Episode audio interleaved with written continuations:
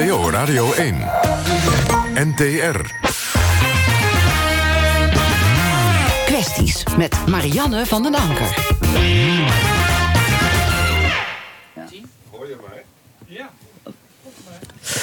Goedenavond, vrienden van de radio. Welkom bij weer een nieuwe aflevering van Kwesties. Het live debatprogramma van NPO Radio 1... waarin wij actuele en brandende kwesties in Nederland bespreken.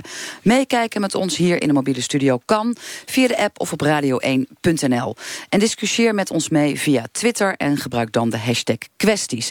Het lijkt wel een onafgesproken vervolg... op de uitzending van hiervoor van Reporter.nl.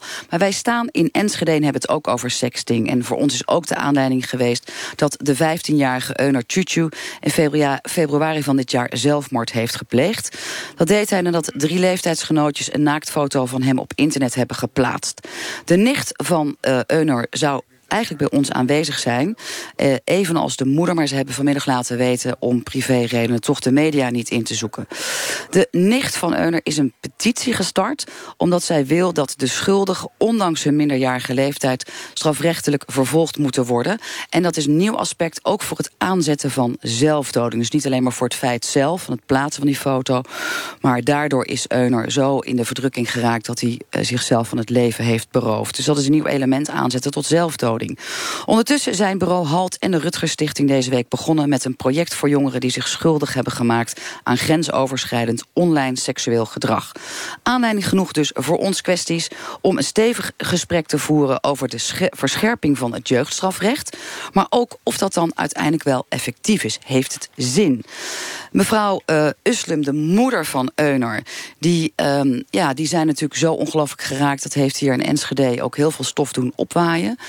We hebben uh, ook afgelopen week veel contact gehad met mensen, ook op straat in Enschede. Het leeft hier enorm. Er zijn ook twee kampen te zijn. De kant van Euner, waarbij natuurlijk iedereen het heel tragisch vindt... dat hij zelfmoord heeft ge, uh, gepleegd als gevolg van sexting. De jongeren die erbij betrokken waren, de daders... daar is één meisje van, Nicky. Um, ja, die heeft eigenlijk ook al best wel veel straf gehad... omdat zij heel erg veel uh, in de media ook weer is genoemd... als nou, een verschrikkelijk meisje die iets verschrikkelijks op haar geweten heeft. Dat was ook een van de redenen voor de rechter om te zeggen... ze is al genoeg gestraft, ze krijgt geen straf extra daarbij. Nou, daar zijn natuurlijk ook weer mensen boos over. En ja, dan gaat het uiteindelijk over sexting, waar wij het ook vandaag uh, over hebben. Dat is gewoon een definitie van het verspreiden van seksueel getinte foto's of berichten via internet. En um, dat is aan de orde van de dag. Juist jongeren gebruiken natuurlijk steeds meer van die social media. En daar is eigenlijk nog niet zo heel veel bekend van hoe we daar nou in het strafrecht en ook in het jeugdstrafrecht mee moeten omgaan. Het leidt in ieder geval in deze zaak niet tot hogere straffen. En dat kun je eigenlijk wel in algemene zin stellen. Luister even mee naar Cindy Code. Zij is voorzitter van de Vereniging van Nederlandse Jeugdrechtadvocaten. Als een jongen wordt veroordeeld voor sexting dan hebben we het over kinderporno. En dat is gewoon in het hoofdstuk zedendelicten in het wetboek van strafrecht... een zwaar zedendelict natuurlijk. En als een jongen daarvoor veroordeeld wordt...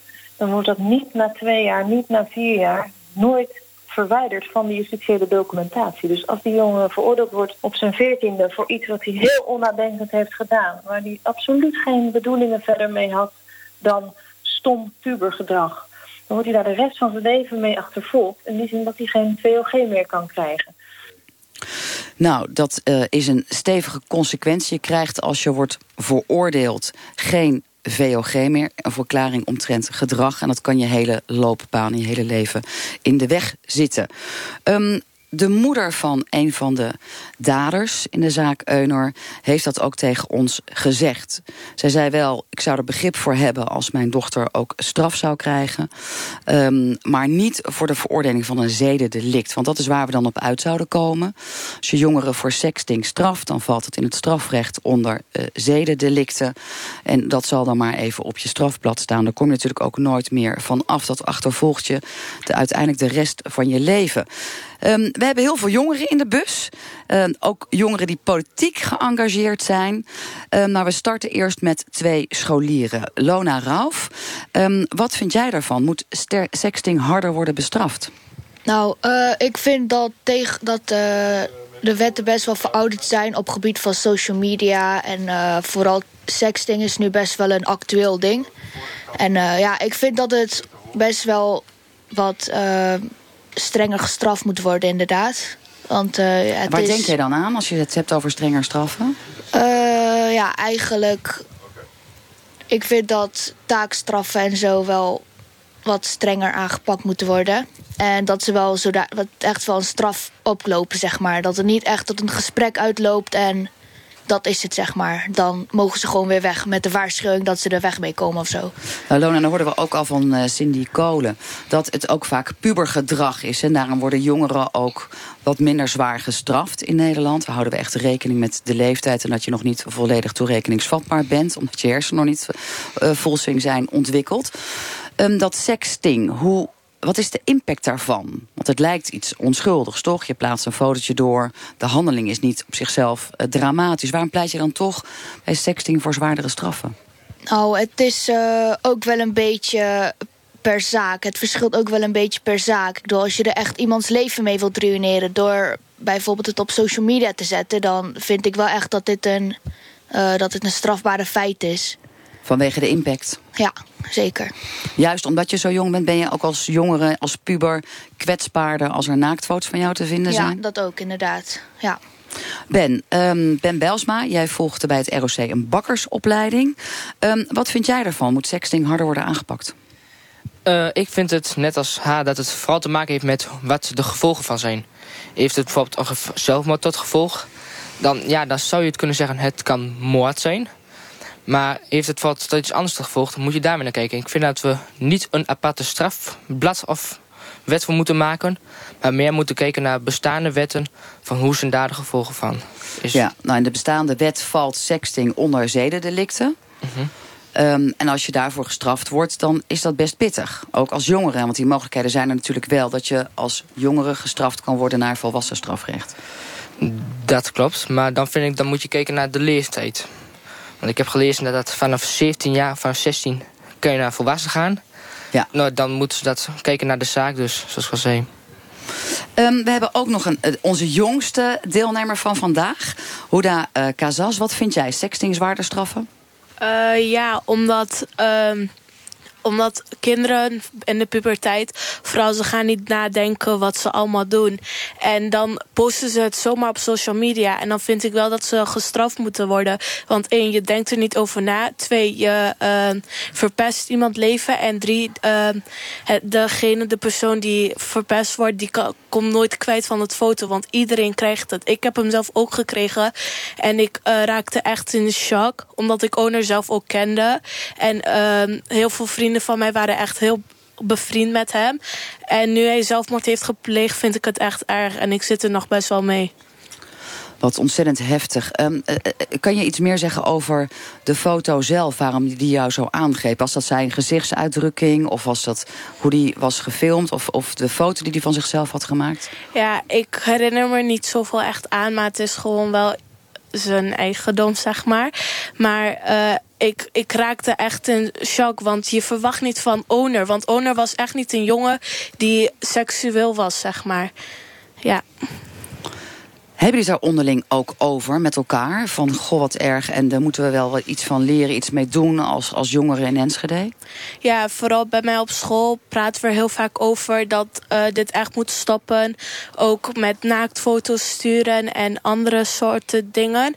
En ook... Uh, ja, um, elke maand, wanneer het is gebeurd, dan uh, hebben we een soort van herdenking. Dan denken we over Owner, hoe leuk hij was en gezellig hij was.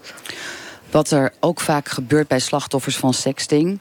is dat niet iedereen erover praat met zijn ouders of met vrienden... dat het aan de hand is. Owner leek ook in stilte te lijden. Um, hebben jullie iets gemerkt als vrienden van hem?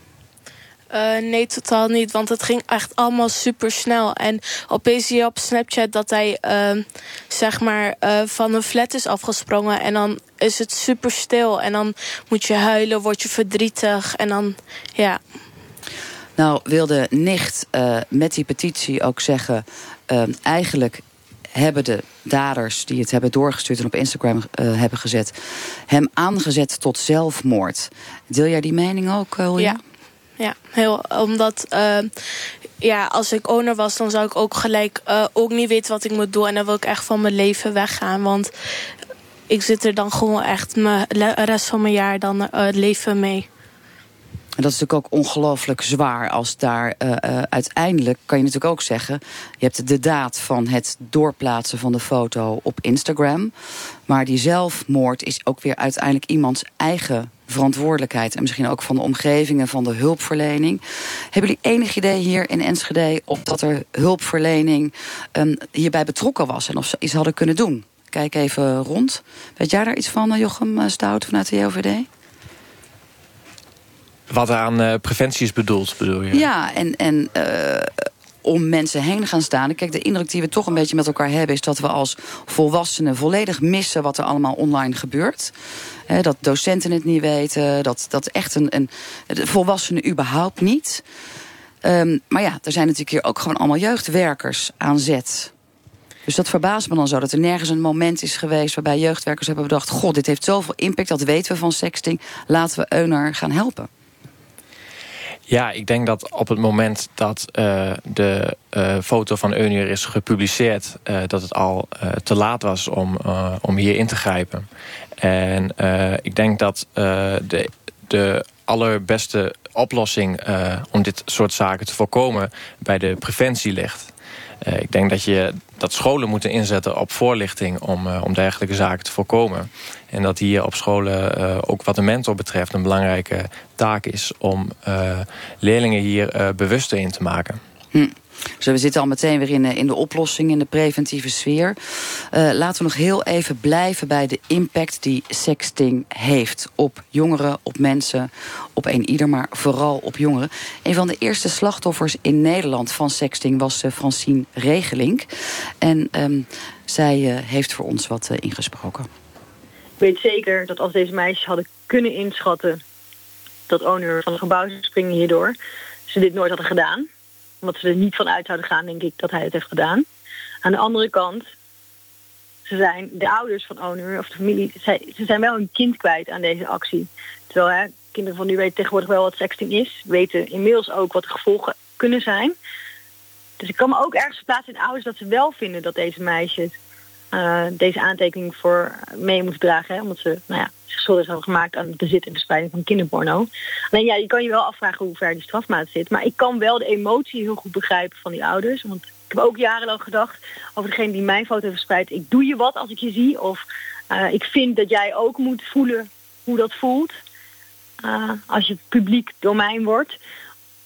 maar na al die jaren heb ik ook gedacht daar krijg ik mijn leven zoals het toen was niet meer terug. En aan de andere kant heeft het me heel veel gebracht. Maar dat is iets wat Owner nooit zou kunnen zeggen. Heftig, hè? Um, die twee kanten die je ook hier weer hoort... van een slachtoffer die na jaren toch uiteindelijk haar leven weer op orde heeft... en ook natuurlijk het element inbrengt dat de meisjes die die foto van Erna hebben verspreid... dit natuurlijk nooit um, uh, hebben bedoeld. Nooit. En zo zie je maar dat we daar ook experts bij moeten halen... om daar verder over na te denken hoe dat we dat moeten aanpakken en oplossen. En een van die experts is uh, Maartje Berger van Defence for Children. Goedenavond, Maartje. Ja, goedenavond. We hebben het uh, natuurlijk over sexting, zaak Euner. Maar dat staat natuurlijk voor veel meer dingen die online gebeuren... in een wereld waar wij als volwassenen nog helemaal niet in thuis zijn. Um, wat, wat vind jij vanuit de Defence for Children? Er wordt natuurlijk nu door de ouders en door heel veel andere mensen gepleit... voor zwaarder straffen. Hoe zit jij daarin? Nou, ik kan me inderdaad ook heel goed voorstellen dat het, uh, het leed voor ouders ontzettend groot is. En zeker als er zoiets ergs gebeurt uh, als met Euner en als inderdaad een, uh, een jongere echt uh, zelfmoord pleegt als gevolg daarvan. Um, dus ik kan me voorstellen dat er dan een roep komt om, om straf. maar goed, wat Syndicode ook al zei, in het jeugdstrafrecht is het heel belangrijk om ook echt rekening te houden met leeftijd. En ook te kijken wat is nou de oorzaak wat hier gebeurt. En met online pesten is natuurlijk iets wat ontzettend moeilijk vat op te krijgen is. En waarvan jongeren en uh, nou ja, de daders die doen zeg maar ook vaak niet helemaal goed overzien uh, ja, wat ze precies doen. Um, dus het allerbelangrijkste is toch eigenlijk dat het niet weer gebeurt. En um, nou ja, dat in het jeugdstrafrecht ook altijd geldt. Jongeren komen uh, terug in de maatschappij en moeten verder in de maatschappij. Um, dus nee, op het moment dat jongeren met sexting te maken krijgen... dan is het ontzettend belangrijk dat ze weten waar ze terecht kunnen. En uh, ja, met wie ze gewoon heel la laagdrempelig kunnen praten over wat er gebeurt. En ook hoe zo snel mogelijk zo'n foto of wat er dan ook op internet uh, komt te staan weer offline gaat. Ja, en dat is... Uh, ja, daar is, wel informatie over. Wat je al zei, scholen, hulpverleners moeten natuurlijk... iedereen die met jongeren werkt moet er van alles aan doen om daar alert op te zijn. Uh, maar er is ook een website, Help Wanted. Ik heb er uh, vanmiddag ook even op gekeken. En dat is een plek waar jongeren echt kunnen melden wat er aan de hand is. Er staan tips over hoe je die foto's offline kan krijgen. En ja, ze kunnen melding maken van wat er gebeurd is. En eventueel ook praten over hoe verder. Dus het is wel belangrijk dat, dat die voorlichting goed is. En dat jongeren gewoon weten wat ze moeten doen voordat ze echt ja, zulke heftige dingen doen. En tegelijkertijd is dit de, de, de kant die hij beetpakt van slachtoffers van sexting. Defense for Children is natuurlijk ook in de brede impact... ook voor jongeren die misdrijven plegen. Dat zijn er ook best wel heel erg veel in Nederland. En niet alleen voor sexting, maar ook nog voor roof en inbraak. En zullen verderop in de uitzending ook nog een aantal zaken bespreken... waarin jongeren ook uh, uh, over zijn gegaan tot zware verkrachtingen en moord. Ja. Um, hoe kijk je daar vanuit Defense for Children naar, naar de daders? Nou, voor de jeugdige daders geldt dat, uh, ja, dat zij inderdaad toch ook echt rechten hebben. Het jeugdstrafrecht um, is er, uh, is ervoor eigenlijk om aparte regels te maken voor, voor jongeren die uh, ja, ernstige delicten plegen. Zodat er echt rekening kan worden gehouden met hun leeftijd. En ja, de algemene regel voor jeugd is dat uh, opsluiten echt een uiterste maatregel moet zijn. Je ziet ook vaak als je een kind alleen opsluit en het komt weer terug, dan, ja, dan werkt dat eigenlijk bijna averechts. Dan, dan, als je een kind van 16 opsluit en die komt op zijn 23ste weer vrij, ja, dan is hij eigenlijk niet goed in staat om, om zijn leven weer op te pakken. Dus wat heel belangrijk is, is dat we eh, investeren in alternatieven. En dat geldt ook voor jongeren die uh, ja, zedendelicten plegen. Maar dat geldt ook voor jongeren die, uh, die inbraken plegen of die, die andere dingen doen. Uh, dat er echt goede interventies komen. En ja, er zijn jeugdreclasseerders, jeugdwerkers. er zijn allemaal programma's, Tools for You is bijvoorbeeld zo eentje. die zorgen dat, dat jongeren echt leren vaardigheden ontwikkelen om, om ander gedrag weer te gaan vertonen.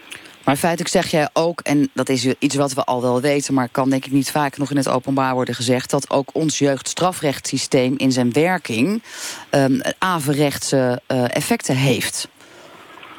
Op het moment dat je alleen gaat straffen en uh, daar buiten niks doet... dan uh, werkt dat zeker bij jeugd. Omdat jeugd ook nog in ontwikkeling is natuurlijk. Kan dat heel averechts uitpakken. En daarom in dat regeerakkoord staat ook heel duidelijk... het moet doelmatiger en doeltreffender. En dat betekent niet per se dat dat betekent dat het harder moet of repressiever. Dat kan ook betekenen dat je veel meer investeert in uh, ja, wat is er aan de hand met een jongeren. Sommige jongeren zijn uh, licht verstandelijk beperkt, anderen hebben autisme, anderen hebben te maken met armoede of uh, ja, hebben ouders die in scheiding liggen. Soms zijn er oorzaken die je kan wegnemen of waar je wat aan kan doen. En het is heel belangrijk om bij jeugd om dat er allemaal bij te betrekken. En om daar echt een passende interventie ook binnen of buiten de muren op te maken. En daarmee dus heb je nog maar een keer weer gepleit, Maartje Berger van Defense for Children... om het hele kind met de hele situatie in één keer mee te nemen... en meer maatwerk te bieden. Dus ook jouw oproep om niet alleen maar te straffen. Mogen wij jou danken, nou, Maartje Berger? Uh, mag ik daar nog ja? één laatste ja, dingetje aan toevoegen? Ja. in het regeerakkoord staat ook heel mooi dat daar uh, uh, dat mediation en herstelrecht... eigenlijk voor jeugd heel goed werkt. En uh, nou ja, mediation en herstelrecht uh, zorgt er echt voor dat jongeren leren om verantwoordelijkheid te nemen.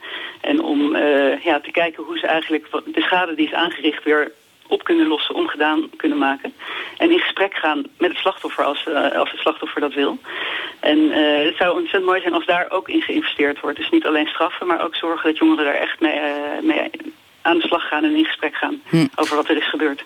Dan ben ik zelf van huis uit uh, criminoloog. En weten we bij jeugdigen dat het heel belangrijk is dat hun geweten goed ontwikkeld is. En dat ook bekend is dat heel veel jonge daders eigenlijk geen schuld- en schaamtegevoel kennen. Dus dan kan je mediëren tot je een ons weegt.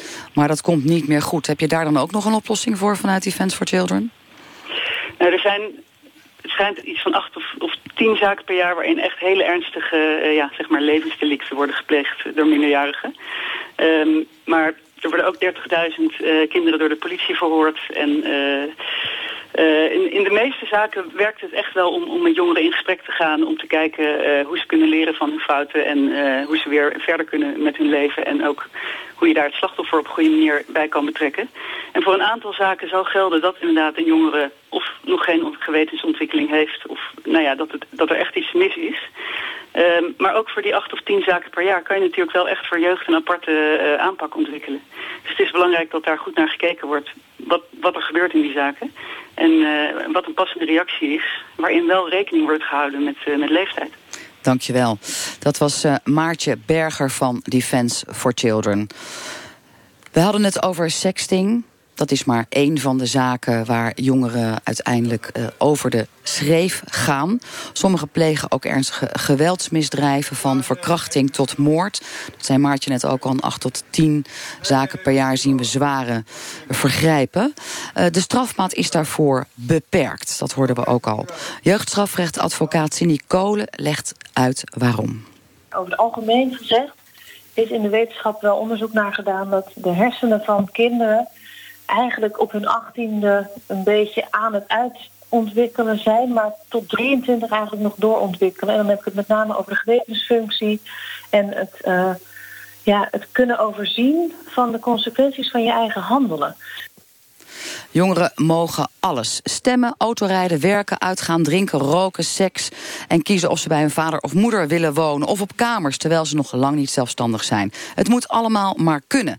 Maar als het gaat om het plegen van strafbare feiten... worden ze tot hun 23ste nauwelijks verantwoordelijk gesteld... terwijl hun misdaad even gruwelijk kan zijn als die van een volwassene. Ook hier in de bus Jack Keizer van het Burgercomité eh, tegen Onrecht. Jack, welkom. Goedenavond. In 2007 werd uw 16-jarige zoon op gewelddadige wijze om het leven gebracht. Dat is tien jaar geleden. Heeft u dat kunnen verwerken? Ik ben er nog. Ik, uh, ik functioneer. En dus als het gaat om het antwoord op die vraag, uh, ja. Maar het verdriet is er niet minder om. Uw zoon is ook op gruwelijke wijze omgebracht? Ja, die is uh, gestoken door een mes, is een keel. En vervolgens een aantal keren met een auto overreden. Afschuwelijk. Uh, wat voor straffen hebben de daders gekregen? De hoofddader die heeft uh, vijf jaar straffen gekregen. En dat vonden wij eigenlijk best, gelet op de Nederlandse strafmaat, uh, vrij, vrij behoorlijk. Maar dan blijkt ook nog eens dat die vijf jaar helemaal geen vijf jaar is. Maar tien jaar, en dan blijkt dat dit tien jaar ook nog geen tien jaar is, maar, uh, maar negen. Ja, en dit geldt wel voor iemand die uh, meerderjarig was, hè, de dader? Ja, 38. Ja, en volgens mij gaat het nieuwe kabinet nu wel ervoor zorgen... dat als je een straf krijgt van tien jaar, dat het ook tien jaar is. En niet het vervroegd uh, allemaal maar weer vrijkomen. Ja, ze krijgen nu maximaal twee jaar vervroegd in vrijheidstelling. Ja, ja. Um, na de moord op uw zoon heeft u het Burgercomité tegen Onrecht opgericht... met als motto, wie barmhartig is jegens de wolven... doet onrecht aan de schapen. Is ons rechtssysteem te barmhartig? Uh, in zekere zin wel. Absoluut. En als het uh, gaat om de, de minderjarigen bijvoorbeeld. Kijk, uh, wij vinden niet dat je minderjarige levenslang zou moeten opleggen. Ook geen 20 of ook geen 30 jaar. Maar wat nu gebeurt is dat uh, iemand van 14, 15 maximaal een jaar kan krijgen. En iemand van 16, 17 maximaal twee jaar. En daar gaat ook nog een aantal maanden vanaf. En dat vinden we toch eigenlijk uh, toch wel tekort. Ja, en daarbij doelt u op uh, uh, de afspraken die er zijn gemaakt uh, voor het jeugdstrafrecht. Ja. Hè, die, die leeftijden tussen de 16 en 17 jaar. Als je wordt gepakt voor iets max 2 jaar. En tussen de 12 en 15 max 1 jaar. Um, als je kijkt naar het palet aan straffen. Um, hebt u daar nog een mening over? Wat dan goed zou zijn? Want bij dat jeugdstrafrecht staat natuurlijk eigenlijk bovenaan... resocialisatie, heropvoeding en niet het strafaspect. Wij vinden de resocialisatie ook uh, van, van cruciaal uh, belang. Absoluut. Uh, maar tegelijkertijd denk ik, als je als 16-jarige iemand gewelddadig om het leven brengt... dat het niet zo kan zijn dat het drie keer foei is... Uh, om, om dan vervolgens bijna weer uh, op, op straat te staan. Dus wij pleiten ervoor een, een straf van nou, pak een beetje vier, vijf jaar uh, maximaal. Ehm, en tegelijkertijd ook educatie blijven geven, sporten blijven doen. En vooral ook inzetten op langdurige behandeling. Ja. Vanaf dag één. Maar dat kan al, hè? want vanuit jeugdstrafrecht uh, is natuurlijk een aantal opties uh, mogelijk. Je kan een halt worden gestuurd, je kan een boete krijgen... je kan een taakstraf krijgen, je kan een gedragsbevorderende maatregel krijgen... jeugddetentie, nachtdetentie, maar ook pij. Ja. En die pijmaatregel die loopt zeven jaar door voor jongeren. Dat is best fors. Ja, het, het is wat je zegt, het kan allemaal, het kan. En dan met nadruk op het woordje kan, dus dat betekent dat het niet per se hoeft. En dat het dus ook niet zo vaak wordt opgelegd, zegt u? Uh, nou, het wordt best wel uh, vaak opgelegd, hoor, maar niet, uh, niet al te vaak. En weet je, voor, voor naambestaanden is dat gewoon onverteerbaar. Onverteerbaar. Ja, ja dat dat zelfs hier uh, een vriendinnetje van Euner... die leeft daar eigenlijk ook mee. En zo zul je zien dat het niet alleen de ouders betreft... maar heel veel mensen hier in Enschede die daar uh, ja. lang last van blijven houden. Uh, we zijn hier in Enschede de straat op, te, op gegaan... om te vragen hoe jongeren zelf denken over ons jeugdstrafrecht. Luister even mee. Kinderen hoeven, moeten minder gestraft worden dan volwassenen... omdat volwassenen uh, meer hebben meegemaakt in het leven... en verantwoordelijk zijn voor dingen... en kinderen kunnen daar niet helemaal over nadenken. Een kind, dat moet net zo erg zijn. Ik bedoel, ja, diegene is wel dood. Maar dan kun je niet meer terugdraaien. Ik vind dat er strenger gestraft moet worden. Uh, zeker op schaal van social media. Dat vind ik gewoon dat het veel te soepel berechtigd wordt allemaal. Bedoel, social media speelt nu best wel een hele grote rol in onze samenleving. Vooral de jongeren dan. En uh, dan vind ik best wel dat sommige zaken er best wel makkelijk onderuit komen, zeg maar. Omdat het, dat de wet er een beetje verouderd is. Moet een beetje vernieuwd worden. Als het echt over moord gaat, dan... Ja, de een die krijgt wel veel en de ander niet. Het ligt ook echt wel aan de situatie. Maar als iemand 15 is, vind ik wel dat diegene uh, hulp moet krijgen. En meer hulp dan echt straf, vind ik. En ik krijg over drie maanden krijg ik nog een rechtszaak uh, of ik naar school mag... of, of dat ik nog een jaar moet vastzitten. Uh, dat komt meermaals door inbraak, overvallen, slechte jeugd en shit. De kinderen die, die vinden vastzitten, ik, ik tenminste niet en mijn vrienden ook niet. We zitten daar alsof het hotel is. We wachten gewoon tot we vrijkomen, doen we dezelfde dingen weer. Snap je? Dus die, die straffen hebben geen nut hier. Ik, uh, niks raakt mij meer, toch? Ik, ik ga niet huilen omdat ik vast heb gezeten. Ik ga ook niet blij doen. Maar ik zit daar gewoon tot... Ik kijk gewoon naar de deur totdat die weer open gaat. Nou, um, dat laatste jongetje heeft hier uh, in Enschede de Primera overvallen... en nog wat meer uh, op zijn kerfstok. Ook echt zware delicten gepleegd. Zit dus binnen, is nu althans nu er even uit. En hij moet alleen nog afwachten of hij weer terug naar school mag. Um, om maar eens even met iemand te beginnen die wat ouder is. René uh, Beuners, jij bent van Sociaal Hart Enschede. Jij kende Euner ook. Uh, dit is waarschijnlijk ook een zaak die bij jullie uh, wel bekend is vanuit Enschede... dat de Primera is overvallen. zo denken dus dit soort gastjes zelf over de straf. Wat vind jij daarvan? Ja, ik, ik vind het wel shocking eerlijk gezegd. Uh, als als een, een straf, een hechtenis al geen indruk meer maakt op dit soort jongeren. Uh, ja, hoe zou je ze dan moeten behandelen? En ik heb daar zelf wel een idee over. Naar mijn idee zouden de taakstraffen zwaarder moeten worden. En, en zonder meer, en daar, daar zou ik heel veel waarde aan hechten... een, een, zeg maar een wat langdurige intensieve begeleiding. Dus uh, ik ben geen voorstander van zware gevangenisstraffen... maar wel een voorstander van uh, een, een goede, langdurige begeleiding. En dan kan het zijn dat dat wat misgegaan is in het hoofd van de betreffende... dat het nog weer goed komt. Dat is eigenlijk mijn idee erover. Vanuit Sociaal Hart Enschede. Uh, maken jullie je zorgen ook over hoe dat hier in Enschede jongeren worden begeleid als ze slachtoffer zijn van sexting... Uh, en in andere zin, zeg maar, brede mm. zin... hoe het welzijn hier is, is ingeregeld? Ik kan alleen over de, de brede zin uh, iets zeggen. Waar ik me zorgen op, over maak zijn de, de bezuinigingen... die eraan zitten te komen op het gebied van de jeugdzorg... Uh, bezuinigen die, die niet ten goede komen aan, aan betrokkenen. Dus uh, uh, ik vind dat een verkeerde ontwikkeling. Ik bedoel, als wij willen dat er goed gezorgd wordt voor, uh, voor of volwassenen, voor jonge mensen... dan moeten we die zorg overeind houden. En dan moeten we niet de maatwerkvoorzieningen gaan inruilen voor algemene voorzieningen. En dat stond ook vandaag of uh, afgelopen zaterdag, zaterdag, in de krant. Ja. Hier in Enschede, juist ja. met, zo'n zaak Euner. Toch vrij stevige berichten hier dat uh, jeugdzorg en de jeugdhulpverlening hier echt ongeveer failliet is en een bende. Um, twee jonge politici hier uh, aan boord. Um, Lucas, Lucas Brinkhuis, jij bent zelf 18 en van dwars de jonge GroenLinks, om het zo maar te zeggen. Um, eerst even over die straffen. Wat vind jij? Zwaarder straffen? ik als ik zo dat, uh, die uh, jongen hoor, die, uh, waar net het frag fragment ja. van heb... dan hoor je hem eigenlijk zeggen dat die gevangenisstraffen... dus bijna geen zin hebben.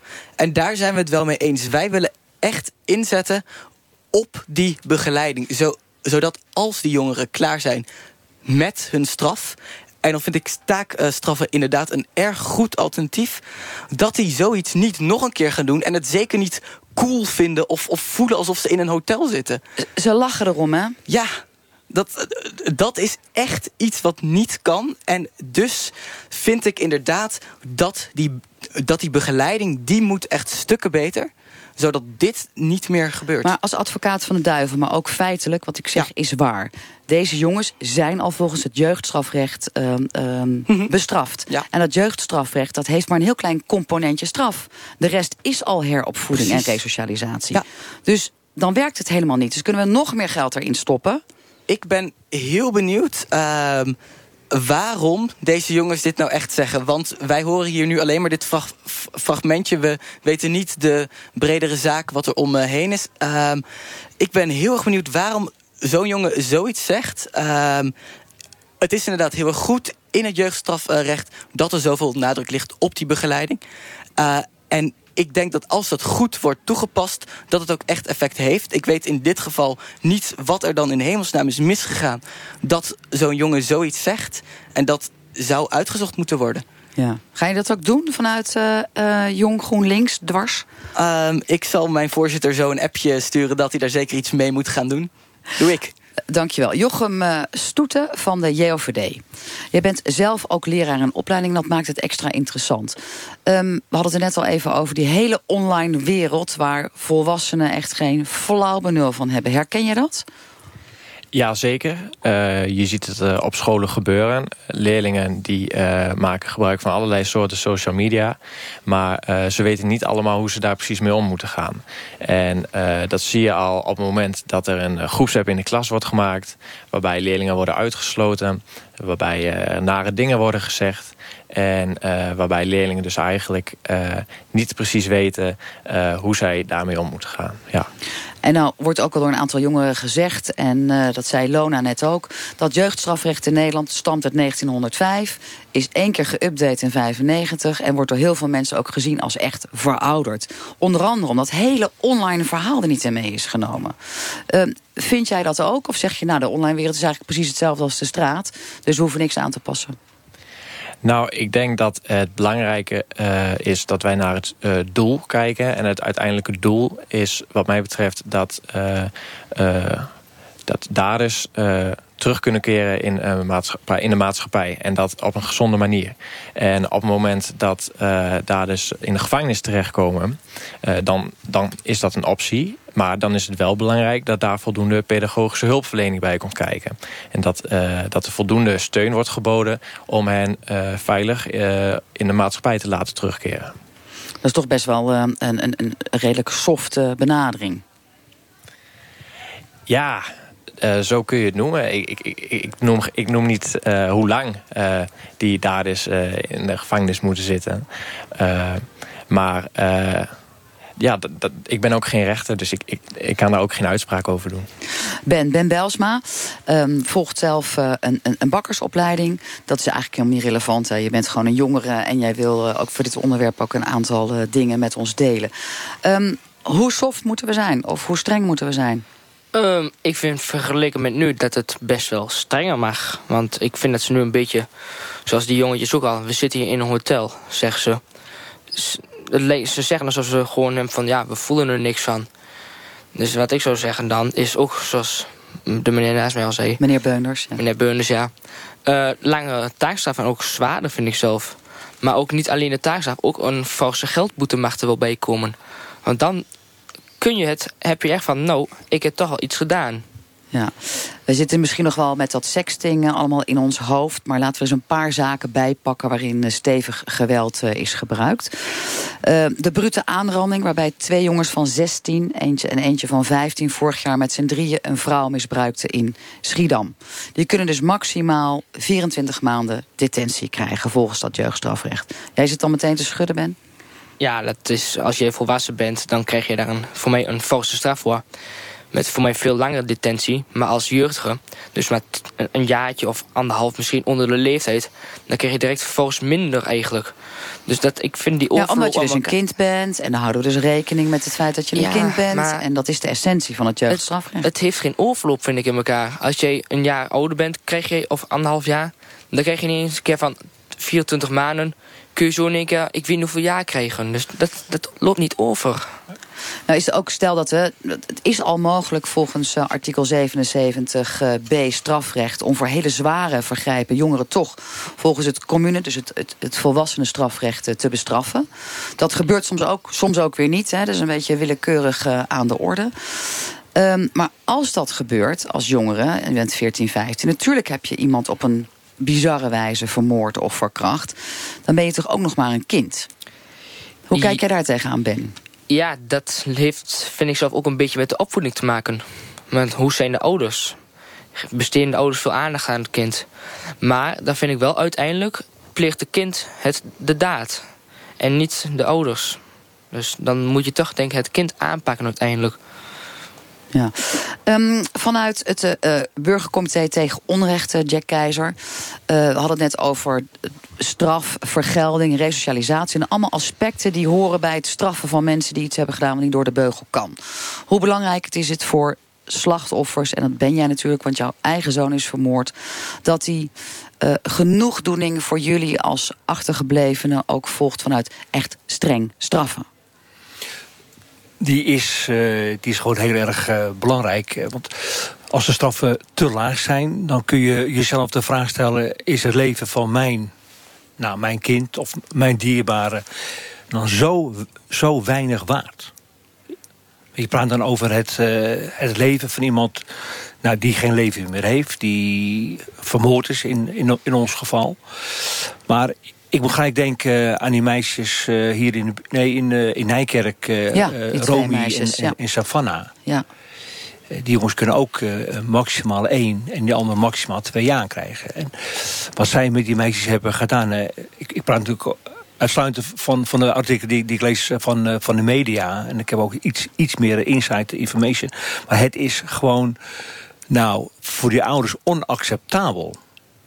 Dat zo'n jongen er straks met, met twee jaar van afkomt. En nogmaals, wij willen niet pleiten voor 30 jaar eh, achter de tralies. Maar wij zeggen wel, voor de jongen van 16 jaar in ieder geval... het is een hele volwassen daad.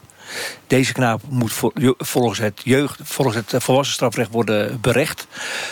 En tegelijkertijd moet de rechter natuurlijk wel rekening houden met zijn leeftijd. Ja. Nou, en dan kom je misschien uit op eh, 5, 6, 7 jaar. Ja, en dan heb je het zeg maar over de jongen van 16, dus die kan dan max 2 krijgen. Ja. Jij haalde natuurlijk de zaak ook aan van uh, Romy Nieuwbrug uit uh, Hoeverlaken. Zij werd 14. door een 14-jarige klasgenoot verkracht en Ja. om het leven gebracht. Allebei 14. En de jongen heeft haar verkracht en vermoord. En Ja. kan dus inderdaad max een jaar. Max een jaar. Het ja. is, het en dat is... niet eens straf, hè, want het is natuurlijk het jeugdstrafrecht. Dus je krijgt dat ene jaar. Maar dat is het, het stukje straf daarbij doet eigenlijk niet ter zake. Want het gaat vooral Ja. om die resocialisatie en die heropvoeding. En dat is gewoon onverteerbaar. Ja. En deze jongen moet iets langer, eh, eh, in ieder geval, eh, weg van de maatschappij. En of je dat nou in de gevangenis moet doen of anders, intern, maar wel binnen gesloten muren ergens. Doorgaan met zijn educatie en vanaf dag één. Daar moeten ze nu al mee beginnen, of mee begonnen zijn eigenlijk. Met, eh, met behandeling en met, met begeleiding. En, en wat je ziet, het is net ook eh, hier aangekaart. Eh, de, de wachtlijsten bij de, bij de psychologen en bij de psychiaters. En, en de centjes om, om die kinderen te helpen, die zijn in oktober al op. Als je nu komt, dan zegt de gemeente, komt u maar in maart terug, want het geld is op. En in januari, februari staan de volgende. Nou, dus die kinderen moeten nu gewoon bijna een half jaar wachten. Ja, en volgens mij zijn ook de eh, rapporten van de reclasserings... de effectiviteit van wat er dan met jeugdreclassering is bereikt... ook niet echt eh super denderend. Maar ik weet niet wat jullie beeld daarbij bij is. eh, Lucas, weet jij dat? Inderdaad, juist, juist die begeleiding. En inderdaad, vanaf dag één, die moet beter. En daar moet echt meer geld naartoe. Dat, dat, dat is nu echt veel te weinig. En we hebben het hier nu heel veel over, over het maximaal aantal jaar... wat iemand kan eh, krijgen in het jeugdstrafrecht. Maar ik vind dat niet het belangrijkste. Dat, dat, dat aantal jaar is als je het hebt over jongeren niet het punt. Het, ik vind dat het echt hier gaat over dat zo'n jongere voelt dat hij echt iets fout heeft gedaan. Ik denk dat dat effectiever gaat in de taakstraf. En wat veel en vele malen belangrijker is, is die begeleiding. Maar een taakstraf, ik bedoel, eh, ik wil het niet eh, heel, heel erg potsierlijk maken, Lucas Brinkhuis. Maar als je het zwaar ernstigs hebt gedaan, iemand hebt uh, verkracht... en je moet hier uh, lullig in een overalletje gaan zitten prikken op straat met oude papiertjes... dat gaat toch niet werken? dat is, dat is ehm, maar een heel klein deel. Ehm, als je echt iemand op, op die manier hebt ver, ver, verkracht en vermoord... dan denk ik dat begeleiding het het, hetgene is wat je op dat moment echt nodig hebt. En dat is het allerbelangrijkste. En in, en in het begin is het goed als dat binnen muren gebeurt, inderdaad. Want, want als je nog geen of weinig begeleiding hebt, uh, hebt ontvangen, moet je de samenleving beschermen uh, voor die mensen. En, en dan is het goed als je iemand even kan af, afzonderen. Um, en, en die begeleiding moet doorlopen. En dan, zodat jongeren het niet gaan ervaren als een hotel is het belangrijk dat ze echt iets gaan doen wat ze niet leuk vinden. En dat zijn dan die taakstraffen. Ja, goed. Maar die jongeren die uh, al redelijk fout op het criminele pad zitten... want natuurlijk ook allemaal kleine drugsdealertjes... die denken veel meer vanuit pakkans en um, lachen om de politie... Uh, zitten die tijd wel even uit, zitten, worden met z'n allen bij elkaar ge, gezet. Um, hoe is dat voor jullie, uh, Lona, Rauf en, en Huda... om het te hebben over jongeren van jullie eigen leeftijd... die zulke verschrikkelijke dingen uithalen en hoe we daarmee om moeten gaan? Ja, nou, uh, elk jongere is ook weer gewoon anders. Ik weet niet hoe het aan die opvoeding ligt... dat hij zulke, of aan een gewone vrienden met wie hij omgaat... waardoor hij zulke zaken wilt uh, gaan, zulke strafbare feiten, zeg maar. Maar uh, ik vind wel gewoon dat inderdaad gevangenisstraffen niet zo heel effectief zijn. Wat we ook gewoon gehoord hebben. Dat is, zoals Lucas al zei, dat het gewoon echt onacceptabel is... dat hij er zo over praat. En uh, ook, ik vind gewoon dat ze het meer qua begeleiding en uh, taakstraffen, et cetera, et cetera, moeten focussen. Echt dat uh, de opvoeding gewoon anders wordt. Dat zijn beeld in het leven anders staat dan echt zo denken van om strafbare feiten te plegen. Ja, uh, helder Lona, dankjewel. Uh, Hoeda, jij bent uh, de jongste, 13 jaar. we hoorden net ook al van, uit een aantal jongeren hier in Enschede op straat... dat zij eigenlijk als jongeren allemaal vinden... dat vond iedereen die we hier hebben gesproken... alle jongeren die we toevallig, hè, want het is ook maar net wie je spreekt... vonden allemaal dat het strenger en zwaarder moest. Ja, ik denk dat ook omdat um, ik vind begeleiding zelf ook heel erg belangrijk. Want als een kind dan ga je ook heel snel uh, luisteren naar diegene. En ga je zo verder je leven leiden. En met taakstraf bijvoorbeeld uh, papiertjes buiten prikken. Dat vind ik ook niet echt dat het iets pakt. Want dan, uh, dan denken heel veel jongeren van fuck it, oké, klaar. Maar uh, begeleiding gaat dan echt heel erg helpen. Ja, nou is het uh, uh, het verhaal wat hier ook een beetje rondgaat... dat je eigenlijk veel meer zou moeten investeren in psychische begeleiding. Hè? Het jongeren weer heropvoeden, kneden... maar misschien ook veel meer werken aan hun nou, psychiatrische problemen. Um, de politiek daarbij, wat vind jij daarvan, uh, Jochem? Ik denk dat uh, ook goed moet worden gekeken naar... is het uh, verstandig om iemand op korte termijn terug te laten keren in de samenleving. En uh, een straf moet wat mij betreft... daarbij moeten drie dingen in acht worden genomen. Namelijk vergelding, veiligheid voor de samenleving en het leed van de slachtoffers. En ik vind dat uh, die drie zaken... die moeten uh, goed uh, worden overwogen bij de uitspraak van de rechter. En, maar hoor, ik, ik onderbreek je even, Jochem... vanuit ook jouw politieke achtergrond bij de JOVD. Bij dat jeugdstrafrecht geldt dat genoegdoening voor de samenleving... dus het straffen van de dader, is geen uitgangspunt. En 95 is het jeugdstrafrecht iets op aangepast. Maar dat is zeker niet het hoofddoel. Dat hoorde natuurlijk ook van die Fans for Children. Dat zei Cindy Kolen ook. Het is helemaal niet het doel van het jeugdstrafrecht. Nou, wat mij betreft wel. Ik ja, denk... maar het is niet volgens de wet niet zo. Dus wat ga je eraan doen? Uh, dan is het uh, zaak om uh, mensen andere inzichten bij te brengen. Ja, dan kom je dus in het dilemma. Ik, ik test jullie gewoon, hè, ook als jonge politici. Dus uh, pak jij ook de, het microfoon er maar bij, Lucas. Want dat is natuurlijk wel waar de politiek uiteindelijk een besluit over moet nemen. Ja. Het is nu zo dat bij jeugdstrafrecht is het een heel miniem issue, die vergelding. Ja, ik ben het daar wel mee eens. Ehm, ik vind dat het bij jongeren.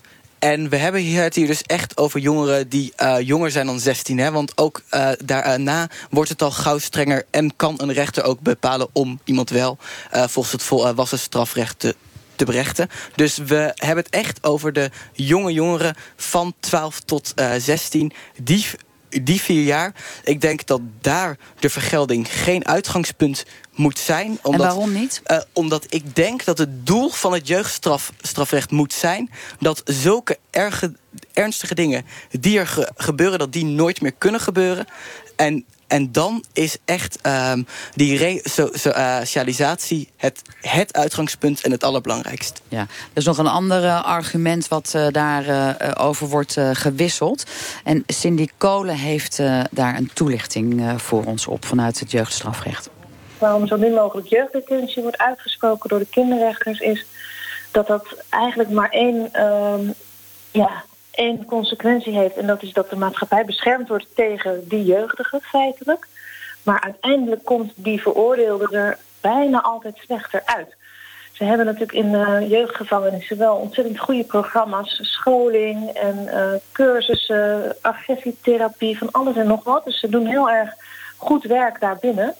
Maar als je als minderjarige al niet zo open staat voor dat soort begeleiding is het meestal zo dat ze daar vooral leren van andere jeugdigen om nieuwe strafbare feiten te ontdekken. En ze doen verkeerde contacten op. Dus het blijkt vaak dat dat heel erg uh, contraproductief is. Dus vandaar dat het eigenlijk alleen als uiterste medium wordt opgelegd als ultimum remedium... wat je er ook niet heel veel beter uitkomt dan je erin gaat in die jeugddetentie. Um, René, jij wilde net wat zeggen? Ja, uh, waar ik eigenlijk nog niemand over gehoord heb... Is, uh, is eigenlijk het volgende. Je zou in overweging kunnen nemen om de ouders te betrekken bij zeg maar, dat resocialiseren, bij de begeleiding. Uh, dat hoeft niet continu, maar in een bepaalde fase. Uh, dat lijkt me niet verkeerd, want ik kan mij bijna niet voorstellen... dat er uh, geen link zou zijn tussen de opvoeding en zeg maar, het gepleegde feit. Er zal altijd iets meespelen in opvoeding. En dat had ik graag willen zeggen. Nou, dat heb je dan bij deze gedaan. En Ben, jij wil daar weer op reageren, Ben Belsma. Uh, dat ligt ook aan uh, normen en waarden wie je leert van je ouders. Ik heb altijd geleerd, ga met respect om voor een ander. Dan krijg je respect terug. En ik vind dat ook heel belangrijk dat het even moet worden aangehaald. Dat normen en waarden tegenwoordig ook weer... Nou, ik vind het toch dat het steeds meer wegzakt een beetje. En dat mag best eigenlijk worden opgehaald, normen en waarden voor elkaar. In de algemene zin. Uh, zie jij wat dat betreft ook, uh, als je naar buiten kijkt, om je heen kijkt... en het leeftijds, uh, jouw leeftijdsgenoten gewoon ziet handelen in de samenleving... een, een verschil of iets wat je niet leuk vindt? ja, ik zie wel regelmatig dat dat normen en waarden... toch niet heel erg meer op waarde wordt gesteld. Ook de jongeren niet en zo. Een beetje het verhaal van de individualisering. Het kan allemaal niet zoveel schelen. Absoluut, ja. Zeg maar, dat heeft ook aan met uh, de media, vind ik ook bepaalde takken. Zo bepaalde televisieprogramma's.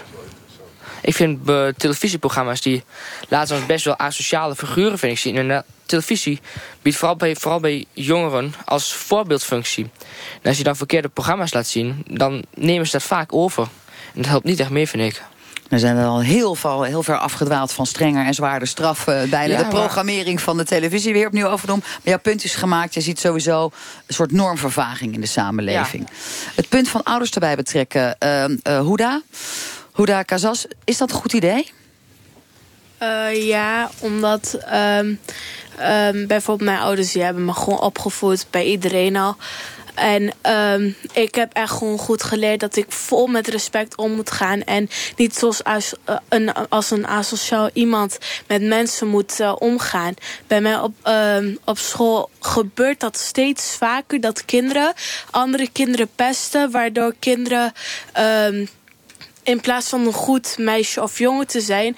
dat ze uh, hetzelfde weg gaan pakken en gelijk het kind gaan uitschelden of slaan. Ja, dat is ook wel een beetje het indruk. Het gaat er allemaal steeds ruiger en agressiever en heftiger ja. uh, aan toe. En ook in een moordend tempo, hè, ook met die social media. Ja. Um, er kunnen ouders een rol te betekenen, maar, maar wat dan? Want die ouders zijn er ook niet bij. En eerlijk gezegd, ik heb zelf ook vier kinderen. Ik volg het echt niet op die social media. Ik ben, wat dat betreft, blijf ik ook gewoon als moeder in gebrek. Ik heb geen idee wat er allemaal gebeurt. Ja, uh, ik heb niet echt een antwoord op de... Zit, ja, kijken jullie ouders mee op jullie social media? Volgens jullie Instagram? Uh, niet? Jawel, Jawel, timeline? Is dat iets wat ouders zouden moeten doen? Of wat, wat ook de mentor of leraren zouden moeten doen in groepsapp? Ja, Jochem? Uh, ouders wel, uh, leraren nee. Uh, we hebben genoeg leraren in ons land... maar zij hebben niet de tijd om social media politie te gaan spelen. onderwijs heeft daar denk ik ook niet voldoende geld en middelen voor.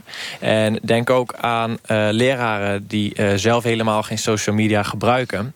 en dus ook hun leerlingen ook niet kunnen controleren. En lerarenopleidingen besteden pas sinds kort aandacht aan het feit dat je social media kunt gebruiken in de klas. En en ook aan die bewustwording uh, is ook pas sinds kort aandacht aan. Ja. ja. Ja, en zouden we daar dan ook misschien nog een, een, een lesje aan toe moeten voegen...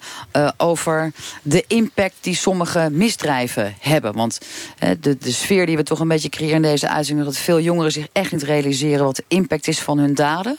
Dat dat heel zwaar uitwerkt op de slachtoffers en, en nabestaanden. Um, en dat ze gewoon er, eigenlijk ook met een lachertje van afkomen. Hè? Dus dat dat misschien ook op een of andere manier in het onderwijs anders zou moeten worden ingericht. Heb je daar nog ideeën bij als aanstormend uh, lerarentalent? Nou, ik denk, ik denk dat hierin uh, de voorlichting uh, inderdaad een belangrijke rol speelt. En ik denk dat dat leerlingen wat dat betreft dus wel aandacht kunnen besteden. Of je nou aardrijkskunde geeft of als je nou Engels geeft. Social media, daar zijn leerlingen continu mee bezig. En ik denk dat het uh, goed is als je daar uh, toch, al is het maar vijf minuten, uh, vertelt over de impact van social media. Ja, ja, ja helder. we hebben het natuurlijk over straf, jeugdstrafrecht, volwassenenstrafrecht. Er werd net al even gememoreerd dat het ook zo kan zijn dat je ehm, zoiets gruwelijks doet dat de rechter je als tienerdader toch volgens het volwassenenrecht veroordeeld.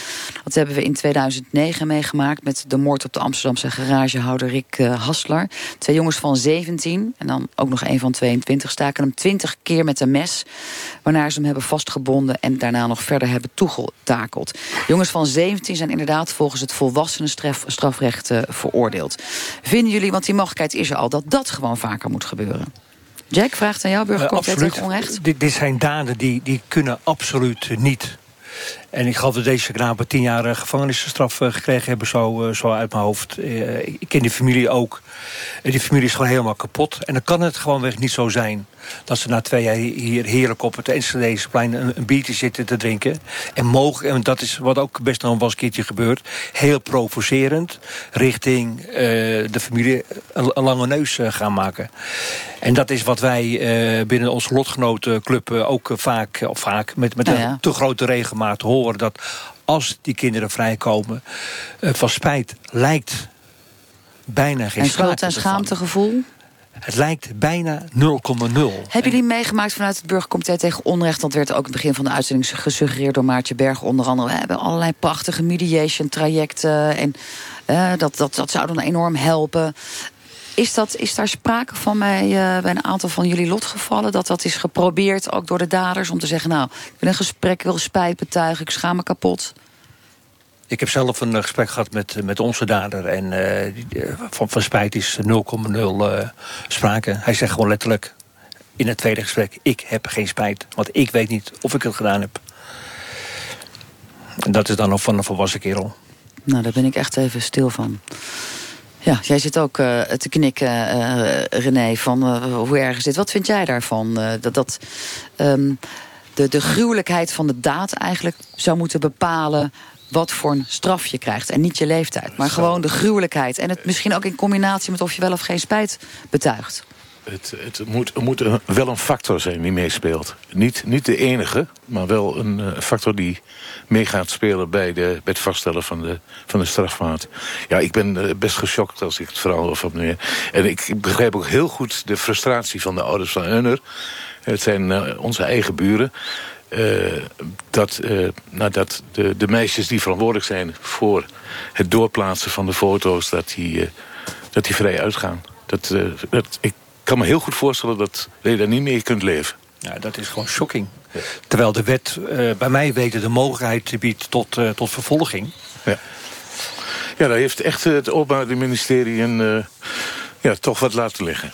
Ja, ja. Nou, ja de, de, de, overweging van het Openbaar Ministerie van de rechter was uh, dat Nicky al genoeg straf heeft gehad, omdat zij al voldoende Niet in de media... Ja. Maar nu, nu heb je het probleem dat het, daardoor, OM. daardoor gaat er geen signaal uit van wat hier gebeurd is. En het is juist uh, heel belangrijk dat er een signaal wordt gezonden naar, uh, naar al die leeftijdsgenoten van wat hier gebeurd is, dat kan abs absoluut niet. En zodra je foto's gaat, gaat doorsturen, dan loop je een groot risico. Dus uh, signaalfunctie is heel belangrijk ja. in deze. En hier, moet de rechter een, uh, hier moet de rechter een, een uitspraak over doen. En ik hoop ook uh, van gas harte dat die artikel 12 procedure gaat leiden tot succes. En dat de rechter dan gaat spreken, alles overwegende. Ja, ja, en dat ja. is wel een signaal richting, richting de buitenwereld. En zo hebben wij uh, ongelooflijk veel dingen besproken. Nieuw aspect uh, wellicht uh, aanzetten tot zelfmoord. wat we daarmee moeten. Jeugdstrafrecht, volwassenenstrafrecht. de samenleving die op de een of andere manier. De rol van het onderwijs erbij. We danken jullie allemaal. René Beunders, Jack Keizer, Ben Belsma, Lona Rauf. Huda Kazas, Jochem uh, Stoeten en Lucas Brinkhuis. Blijft u uh, luisteren, want zo direct in Radiodoc een radioserie over wiettelers, kookbaronnen, ecstasy-couriers en wat die smeer, die smeer zei, die vertellen over de kick van hun illegale werk in de drugsindustrie. Volgende week zijn wij er weer. En uh, we zijn benieuwd naar uw mening, dus u kunt ons ook twitteren en gebruik dan de hashtag kwesties. Tot volgende week.